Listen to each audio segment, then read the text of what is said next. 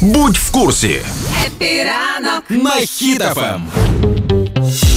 Не в таких умовах мав з'явитися супутниковий інтернет від Ілона Маска в Україні, але тим не менше саме повномасштабна війна сприяла тому, що Ілон Маск свого часу відправив нам термінали свої і продовжує відправляти їх. І прямо зараз в Україні вже а, більше 150 тисяч людей підключаються до 10 тисяч Вау. терміналів Starlink.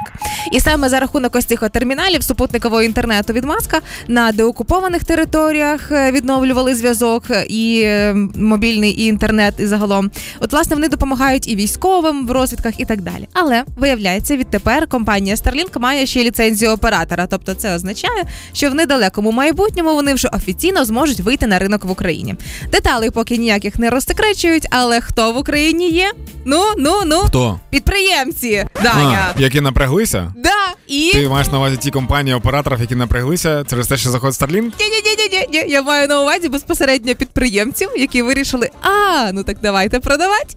А, ці штуки, типу е, термінали? Да, виявляється, тепер на одному з сайтів безкоштовних оголошень прямо зараз знайшла оголошення, де передають інтернет-термінал Starlink під замовлення.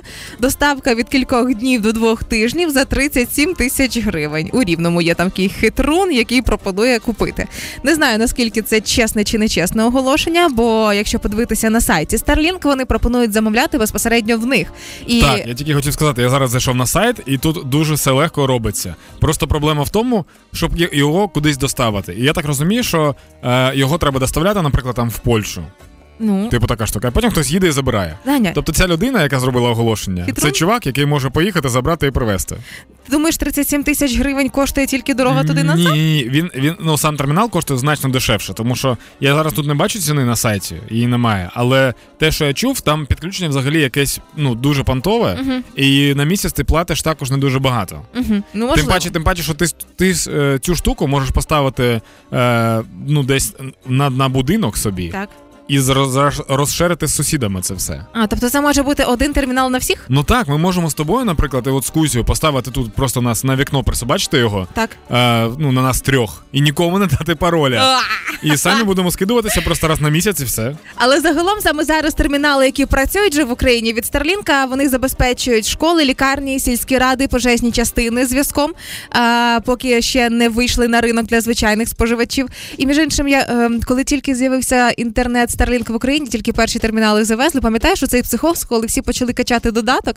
Там ви коли скачуєте додаток Starlink в Play Market, то для того, щоб почати користуватися цим інтернетом, потрібно поводити по небу, там половити супутники і все інше. Але хто ж тоді знав на початку повномасштабної війни, що це треба робити, коли в тебе оплачено і є обладнання, а не просто ти вибігаєш в поле і ловиш. Е, прикол в тому, що я зараз зайшов на карту на сайті на офіційному, і тут є available, waitlist і coming soon. Тобто три, е, три позиції, як працює Starlink. Starlink працює вже майже в усій Європі, а в Україні дуже прикольно, що Україна вся у вейтлісті стоїть, але ну в лісті е, в листі Очікування. очікування. так.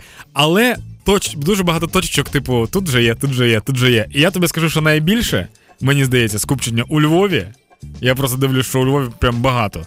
В Києві, до речі, не, не бачу. В Києві немає, але є в Житомирі. О, ну звичайно. Житомир почав першим тестувати.